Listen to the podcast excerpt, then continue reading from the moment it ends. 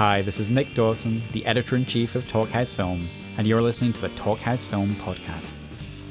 Talkhouse podcasts bring you a different kind of conversation. Two artists talking, unmoderated, asking questions not out of a sense of journalistic obligation, but because they are curious to know the answer. Today, we get to sit in on a fascinating and intimate conversation between two friends and sometime collaborators Jason Reitman, the director of Juno, Up in the Air and Young Adult, and Karyn Kusama, whose excellent Girlfight put her on the map at the start of the new millennium. Reitman was a producer on Kusama's third feature, Jennifer's Body, and both he and Kusama have directed episodes of Casual, the Hulu dramedy that Reitman exec produces. But the reason for their conversation was that Kusama's excellent new movie, The Invitation, is out now in theatres and on VOD. The Invitation is an incredible slow burn of a movie, a thriller that is a consummate example of directorial control and how to ramp up tension. It's one of those films that you should know as little about as possible before seeing, and as a result, Jason and Karyn don't talk directly about the film a great deal. But what you get instead is a spoiler free conversation about deep breath, trailers, including misleading trailers, and how one trailer tarnished Karyn's perception of Christmas Forever, how Stanley Kubrick would feel about people watching 2001 on a cell phone, Jason's experiences test screening his movies, how Karen gained a new appreciation for Aeon Flux, famously a nightmare production for her, how she sees filmmaking and the world through the prism of motherhood, and much more, including the appearance of a surprise guest. Hey, this is Jason Reitman, and this is the Talkhouse Film Podcast, and I'm here with uh, someone who I love as a person and love as a director, and her name is Karyn Kusama, and she directed a film called The Invitation, uh, which is simultaneously in theaters right now and also available on your TV, online, basically anywhere you can watch a film. We, she'd prefer if you paid for it. I would, thank you. Uh, I, I think that's the appropriate thing to do. Particularly, you are so good at this, Jason. This film it is crazy. particularly because this film is great.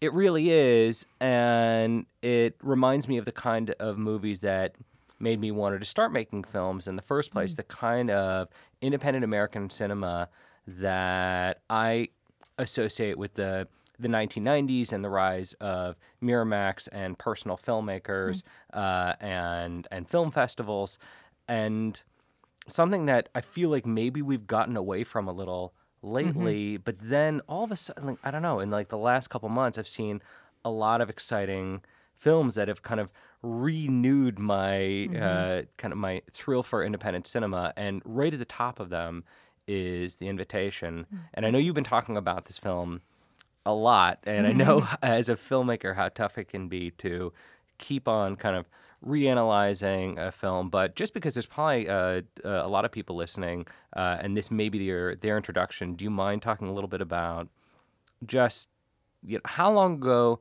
this became a conversation? You made this film with your husband, and you know how it came about. Yeah, we we we probably started talking about it like seven years ago, eight years ago, because uh, Phil and Matt, the writer and producer team, um, they they write big studio movies, and so for them, this was just personal work that they could do to sort of enrich the the day and kind of temper the grind of studio studio filmmaking, which of course fantastic resources, great paychecks, sometimes really good movies, but a lot of time it's just a lot of rewriting, it's a lot of notes, it's a lot of sitting down with 12 executives. So is this kind of the girl on the side then? yeah, this is yeah, like the yeah. Mistress Yes, this is the Mistress. The one you think about late at night, and the one you yes, like you exactly. sneak off to write. Exactly, totally. This was the mistress, and um, and she delivered. Um, it was really, I think they just always saw this as sort of not a studio movie. They always saw it as a kind of accessible mainstream film that isn't getting made anymore because they they use you mentioned a certain kind of independent film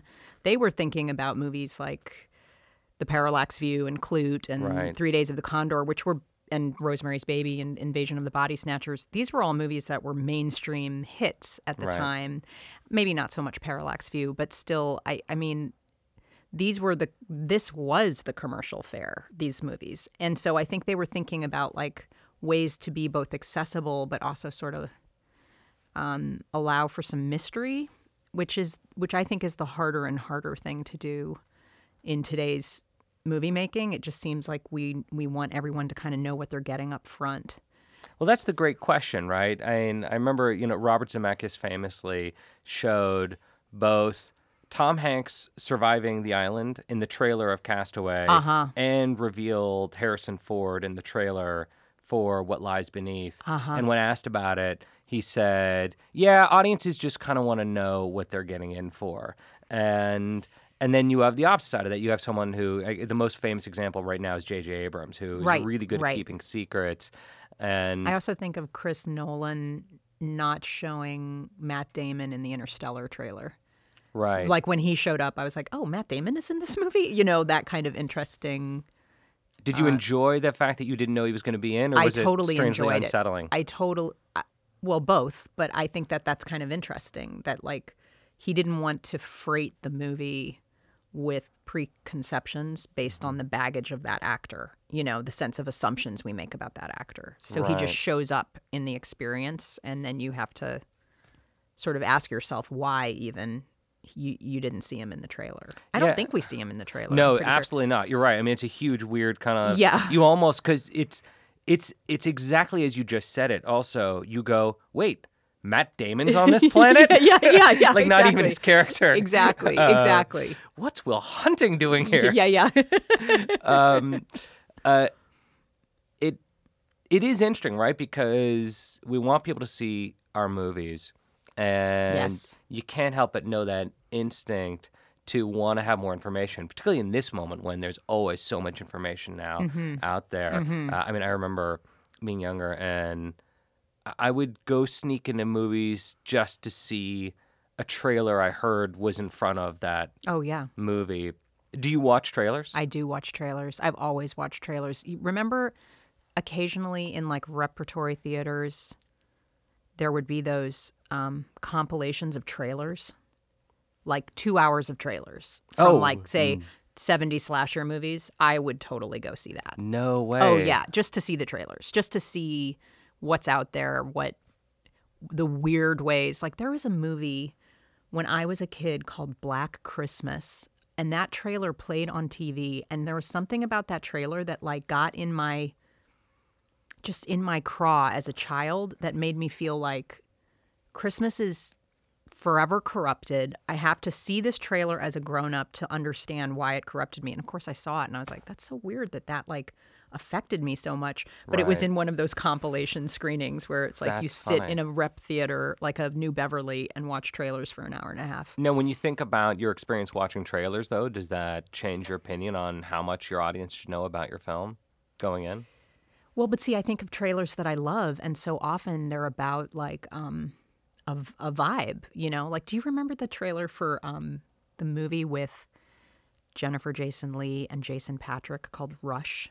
Yeah, of course. And it was that that it wasn't burning, but I think it was a ripped American flag, just sort of swaying in slow mo, and maybe like a Jimi Hendrix guitar solo over it, and and just like really intense sort of pieces of the movie that felt kind of like dangerous and fucked up. My memory is that the movie was not as good as the trailer, but those kind of trailers that just had that just communicated a sense it's very 70s. It's sort of saying like America is not the wonderland Right. we we thought. Somehow that speaks very directly to me. So I love those kind of trailers. it's interesting to watch, you know, for for example, my father's films, which are comedies, and there's now this new thing where they will do two different jokes on the day of shooting. One that will go in the trailer that will never be in the finished film, Yeah. And then an entire other set of jokes that are for the movie. Which I think is really weird when you see stuff in a trailer that doesn't end up in the movie. Right. I, I'm always a little bit like, where'd that thing go? Like I but maybe I'm too maybe I pay too much attention to trailers. It'd be kind of good if you did that actually in a thriller where there's like a big jump in Yeah, the trailer. yeah, yeah. But then when the character gets to the, you know, they're walking down the stairs and they open the bathroom door, Yeah. the killer actually isn't there in Yeah. the movie and then shows up, you know, That'd oh, actually they're in the bathtub or something. yeah, something. yeah, the misleading, the truly misleading trailer. That's really funny. Yeah, really or uh, uh, imagine if you did a film that was a thriller where in the trailer you revealed someone as the villain who then they don't, and then they get killed, you know, in the first, Mm-hmm. Yeah. uh, you know, a few minutes of the movie. um, uh, that's really fun. I never thought of that. The trailer can be a total con. Yeah, yeah, that would be an interesting way to do it. What's your experience with this day and date? Uh, this is your first day and date film. This is, yeah, and you know, I have had mixed feelings about what what it ends up doing to your theatrical release. I mean, I know I I suspect you and I have different opinions about this, but I feel still, well, you'll tell me. I feel still like the way I see movies and often truly truly truly remember them is in a theater. Hmm. And maybe that's just like I'm kind of that last gasp of that generation that just that's how the only way we saw movies. And then, you know, maybe there was like in my teens the introduction of the video cassette, you know, but like ultimately the the movie theater experience is still something I really value. And the what do thing you that value most about it? And by the way, I value it too. I, am not. yeah, saying, yeah, I'm totally. Honestly, it. it's the size of the screen and it's complete darkness, ideally, and Mm-hmm. it's like sound that is big and loud, ideally. Um, I like the sense of being made smaller by the movie. Do you know what I mean? Like, Oh, I love that. can you imagine Stanley Kubrick? Like in today's times, having to imagine people watching 2001 on their phone. I mean, I mean, it this would is a guy who had people go out and secretly measure theaters and make sure that the decibels were right. Yeah, and, I mean, uh, I, yeah. I I just think there's a there's something about the size of the the, the theater experience, even when it's um not optimum, not optimal Right. sort of standards. I still find preferable to my my television, which is still a big screen, Mm-hmm. but it just doesn't have the same drama. You know, it's so easy to like get up and make a cup of tea or pour myself a glass of Or wine phone. or check my phone or It's interesting when I think of your phone. I could actually, uh, sorry, when I think of your film, I can make arguments for seeing it at home. either no either way. I mean, uh, yeah, I've seen it twice now. I've seen it both times in a movie theater. It's a very unsettling film Mm-hmm. in a very unusual way. because It, it's it's it's not a uh, traditional traditional thriller. It's not Right. a traditional horror film, Right. And and yet it really gets under your skin.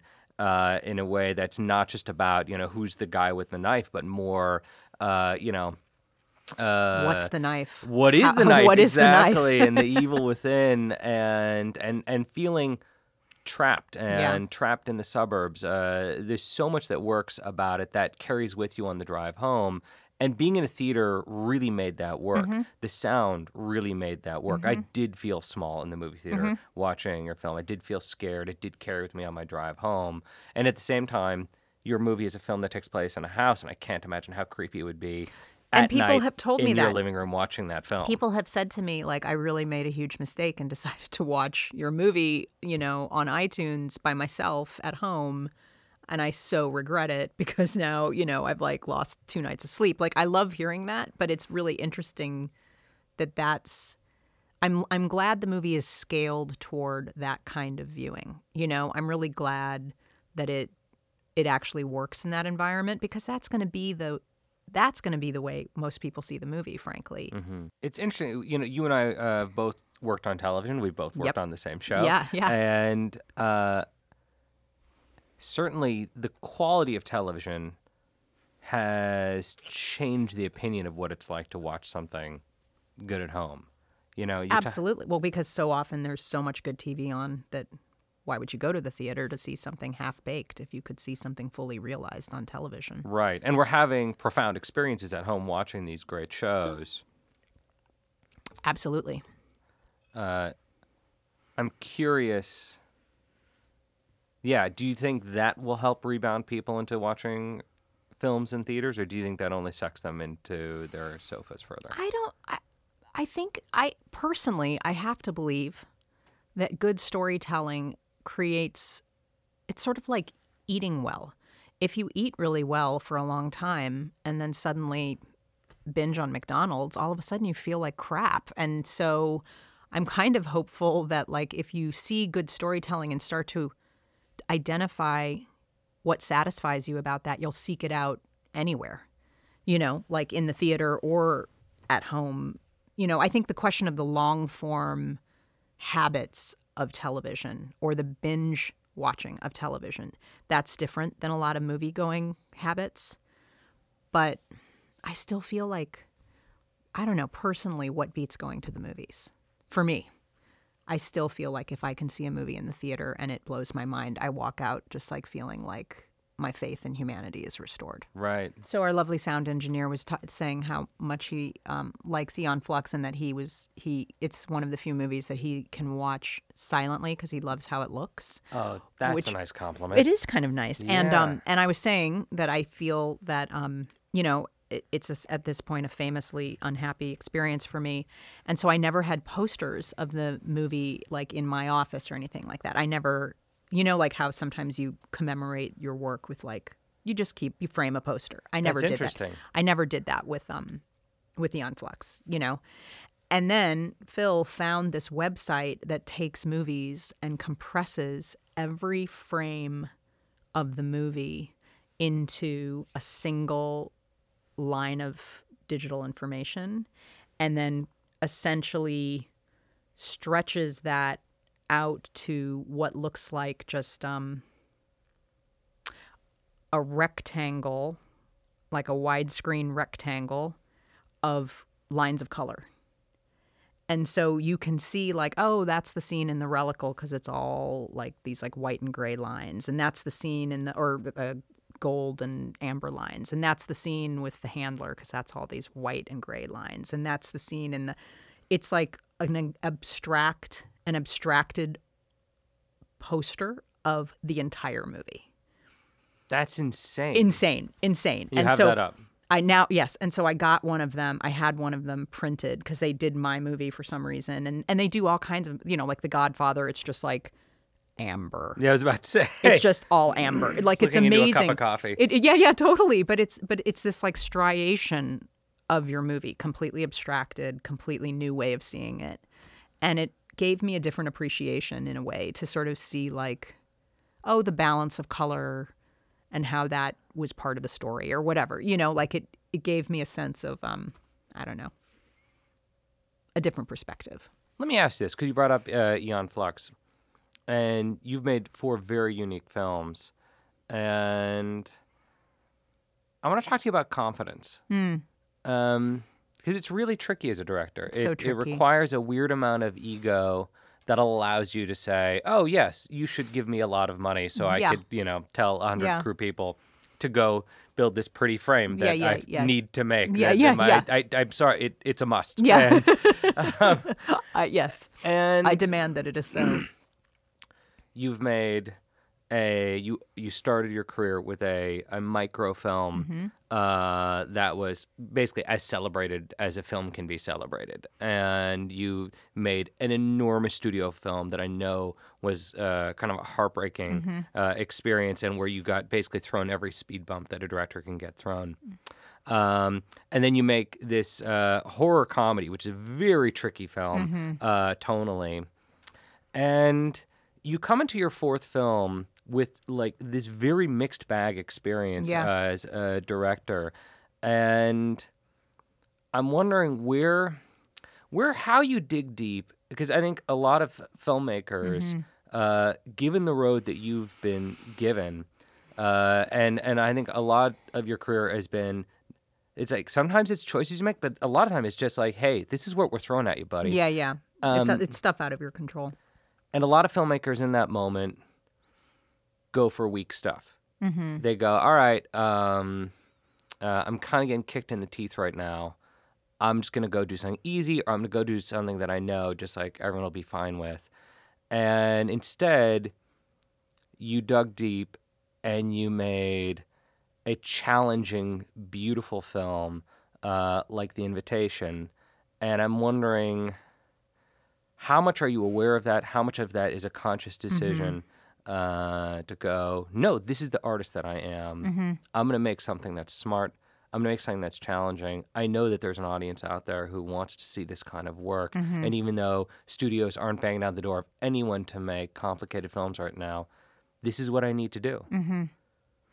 I mean, I think that this is what I need to do moment came after making two studio films that um, had their challenges.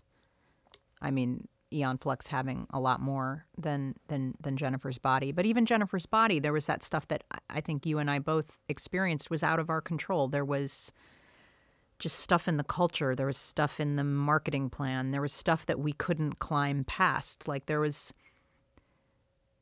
there's only so much influence I think I was able to have in that moment. And that was a really humbling, interesting thing to kind of reckon with. And I think that led me really into this interior place for kind of a long time to really be thinking, why do I do this? Why do I want to keep doing this? And I feel like I was really lucky to spend a good portion of my son's early life with him and sort of see in that period when I'm asking all these questions of my professional self, what am I doing this for? To see sort of all the basic um, urges and instincts of humanity, like in a kid, kind of tells you how much we need stories, like how much we attach narrative to every aspect of our life. I mean, often I like I I felt um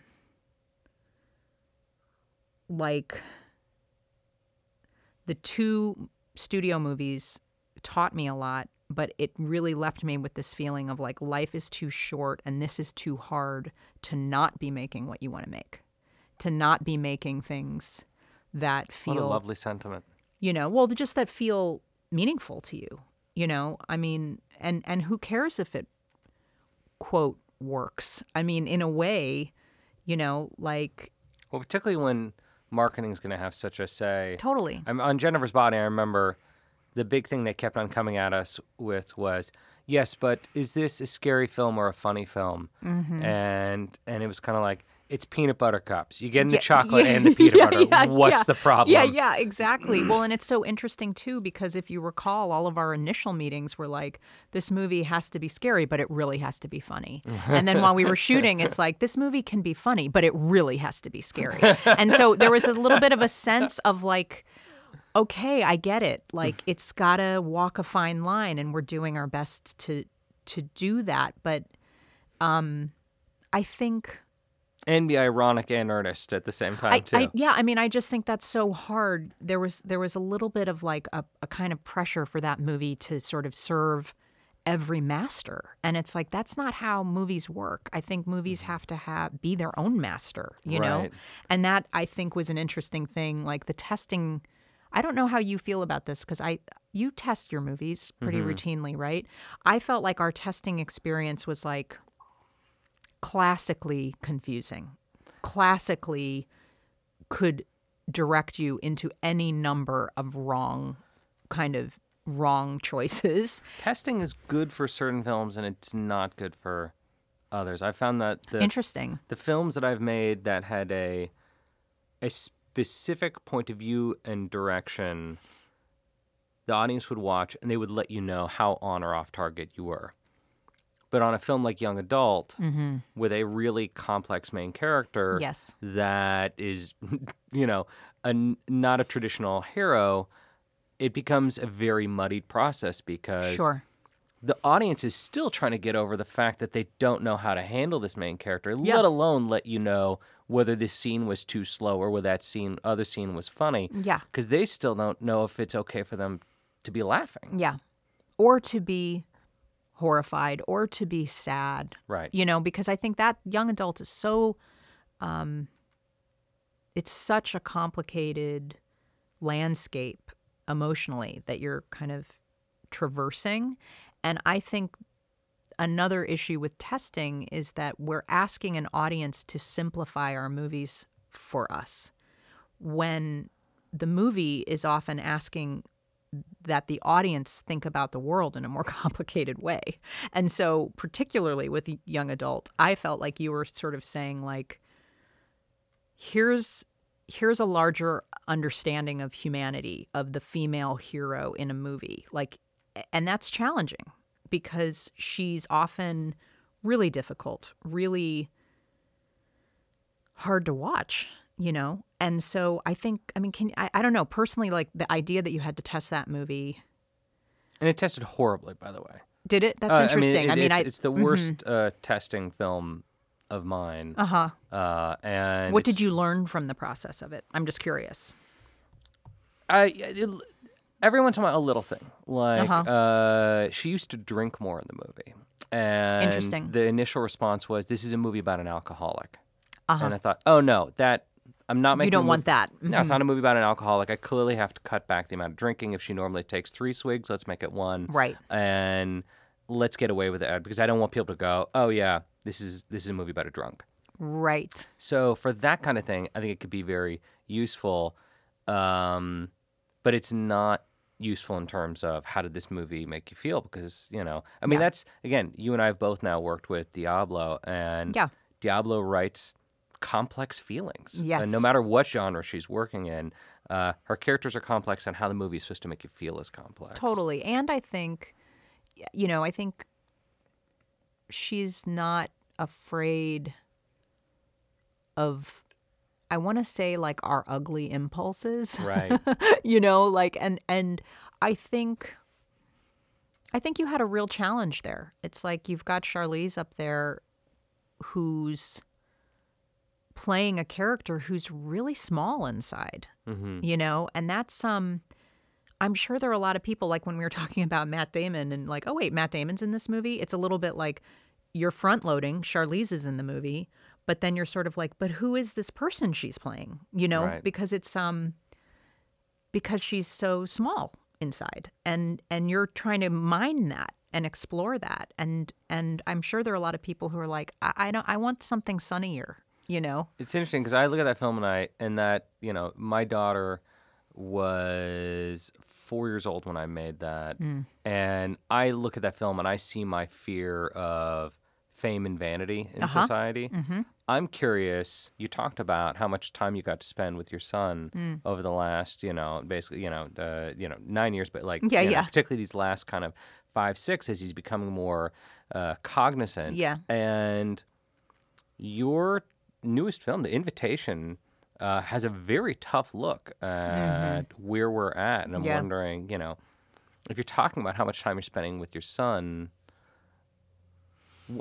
how do you feel about the world that you've brought a child into? yeah, and that's how does such that a, come a- out in your oh film? God, that's such an interesting question. Should I be reading into this film that you were scared about the world that he's facing? I'm terrified of the world we live in. I mean, that's part of the. That's why I think we. I mean, I, I know this is going to sound highfalutin in some way, but that's why we need to keep telling stories and making art and making movies. I do feel like isn't all of that instinct some kind coming out of some kind of desire to interrogate the actual world we're in and ask questions of it or demand new realities of it or demand another imaginative sort of realm for it because I, I definitely think I think I don't know it's like uh, if I listen to the news for instance which I don't do anymore with my kid in the car um I just feel like my movie seems so lightweight you know, if I just listen to what is happening in the world, I I feel like we really do uh, uh, have to sort of. I mean, how do we survive knowledge? Like, how do we? How can we go through the world with a full sense of knowledge about what's happening in the world? Have you thought about your son seeing your films and starting to try to interpret who his mother is? You know, that's so interesting because just recently when we were in London, Michio said something to me and Phil. Um, he said, You know, I'm realizing, Mom, that you want to tell me the truth. And sometimes the truth makes me feel really bad. Wow. And Daddy, you want to make me feel better. And I really appreciate that. But I really am glad, Mommy, that you want to tell me the truth. And I was sort of like, Whoa. What- a profound thing. Yeah, it was a really nice thing to hear. It was actually my birthday. We were sitting at the River Cafe. I felt like, could life be any better? Maybe that's what he's learning is that I'm trying to figure out a truth, you know? Um, but- Do you feel that exploration when you're making films? Do you feel I- that search for truth? do I feel a search for truth? I do, but I think it's a really hard thing to keep in touch with. And I'm sure you are having to sort of be aware of this too. It's like that's a razor's edge you're on when you're with actors and looking through a lens. Right. There's a lot to manage. But yeah, of course, I'm hoping I find something authentic. You know, um, that's all I can hope for, really. I uh, I feel like there was a point in my career where I I was making films or writing where I was not cognizant of being a dad at all. Mm-hmm. And then there was I'm a father, but she's not watching my movies. Mm-hmm. And now- in about three or four years, she'll be watching them And, interpreting you. It's true. And there's no audience that I'm more scared of Yes, now yes, yes, than yes. my own daughter watching my films. I feel like, yeah, I can fool a lot of people, but Right, I'm not going to be able to fool her. And I remember watching my own father's films and Sure. starting to get a kind of sense of like, oh, all right. I mean, he's my dad, but he's also the guy who made this. Right. And I think that's the interesting thing about what we do is ultimately we are revealing a lot of ourselves, whether we let on or not. We're revealing something. Which one? Which one of the four films do you think is the most revealing of you? The invitation. Because, you know, like I used to say about Girlfight that I wanted to see a really small bandwidth of change that I believed that that's what that's what we should be shooting for. And the flip side of that coin is what if the bandwidth of change is so profound that you're not yourself anymore? Wow, And that's the invitation. that is a terrifying thought. It's really terrifying, but Not I being able to grapple with recognize yourself. Yeah, yeah. So I'm I'm I'm trying to find something in between the two things. Does it make it harder to watch it? I don't watch the movie really anymore. I I I, I mean I like seeing people like jump out of the seats and Right. sort of like their occasional moments when people. Do you ever? I have. Uh, I've in each film. I have. my. I want to sneak back into the theater to watch this happen moment. Yeah. Uh, and Yeah. I just watch the audience. I just you know hoping to see you know meltdowns. Yeah, yeah, yeah. I mean, definitely there are a couple moments where I've had the deep satisfaction of seeing a scene play on the audience exactly the way I wanted it to. And that's you know, It's a crazy thing, right? Because you you you have an idea for a feeling, yes. and you know it's going to take years. I Mm-hmm. mean, it's it's uh, the the only other art form that I could compare it to is maybe architecture, where it's like you have an idea for a concept that years from now may be a building. You have Mm-hmm. Yeah. an idea for a feeling Yeah. that years from now you may watch an audience experience. Yeah. Hopefully, precisely, and you're gonna have to make so many decisions along the way. Yeah. And hopefully across time. Hopefully they experience it in year 1 and then experience it in year 20. How do you do that? What what does that mean you get outside of to create that, you know? That's an interesting thought to me. Do you think about that as far as capturing a, a period of time that oh, Hmm. I want to make sure that when people watch this film, I didn't know you had a dog. this is hey Bigfoot. What a Uh, cute dog. Bigfoot. Podcast listeners, you can't see this dog, but this is a really cute dog. It's adorable. You can hear the dog. If you follow uh, Liana Maybe on Instagram, you will see. This is the dog you, you will were talking see about. a lot I, of Bigfoot. I love this, and I love that his or her name is Bigfoot. It's his name, and he's adorable, and he's totally into this podcast. He's interacting with every element of it right now. wow, wow, wow. So, Bigfoot, my question is this: when can Bigfoot can one watch Old Yeller more than once? Uh, is that but or is that it? It is. Too good. Uh, so you brought up this sense of thinking about people watching a film 10 years from now, Hmm. 20 years from now.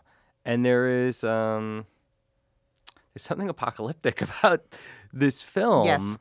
uh, which obviously raises questions about the future and whether Yeah. we'll be here Yeah. or not. But but I mean, um, I think you know me well enough at this point. I mean, does this surprise you? I mean, about me, I I'm always asking, are we going to be here for much longer? Personally, I really have a lot of doubts. I I um. And I, I, am not going to get hung up about it. I'm not going to I'm not going to like go to sleep thinking about it. But, you know, let's say on that like lonely drive from like Santa Monica to the east side of Los Angeles on the 10, five o'clock. There's a lot of other stuff I should be thinking about, but mostly I'm wondering how much longer are we going to be here? The planet is going to be fine, but how much longer are we going to be? That's my big question. so when you think about the invitation, really, it's made for the beings that will come down a millennia from now. yes, exactly. Dust off exactly everything. Right, right. Somehow they have some kind of organic technology that just absorbs the DCP into their And it's nanomolecules. because if they were to watch it, they would really see an interesting slice of who we are. Hmm. Uh, people who are trying very hard to connect with each other. Yeah. Who are funny and loving, and yet at the same time uh, have this innate ability to destroy each other. Totally, totally. We're really a weird species. You know, we're not as survival oriented as we think because we do all these crazy things that seem to say we don't really care about our survival. I mean, look at this election. it's pretty. I mean, it's pretty incredible. we, we prefer entertainment to survival. yes, yes, I think we do. I think we do. So that's an interesting, you know, At least we, we're entertainers. absolutely. Uh, we can go down in flames knowing that we've made some people laugh. And this film is really entertaining, and you really should see it. And it is a pleasure talking to So you great. with microphones or without. So great. Uh, thank you, Karyn Thank you, Jason. for doing this podcast. Uh, and we hope you enjoyed it. Thank you so much.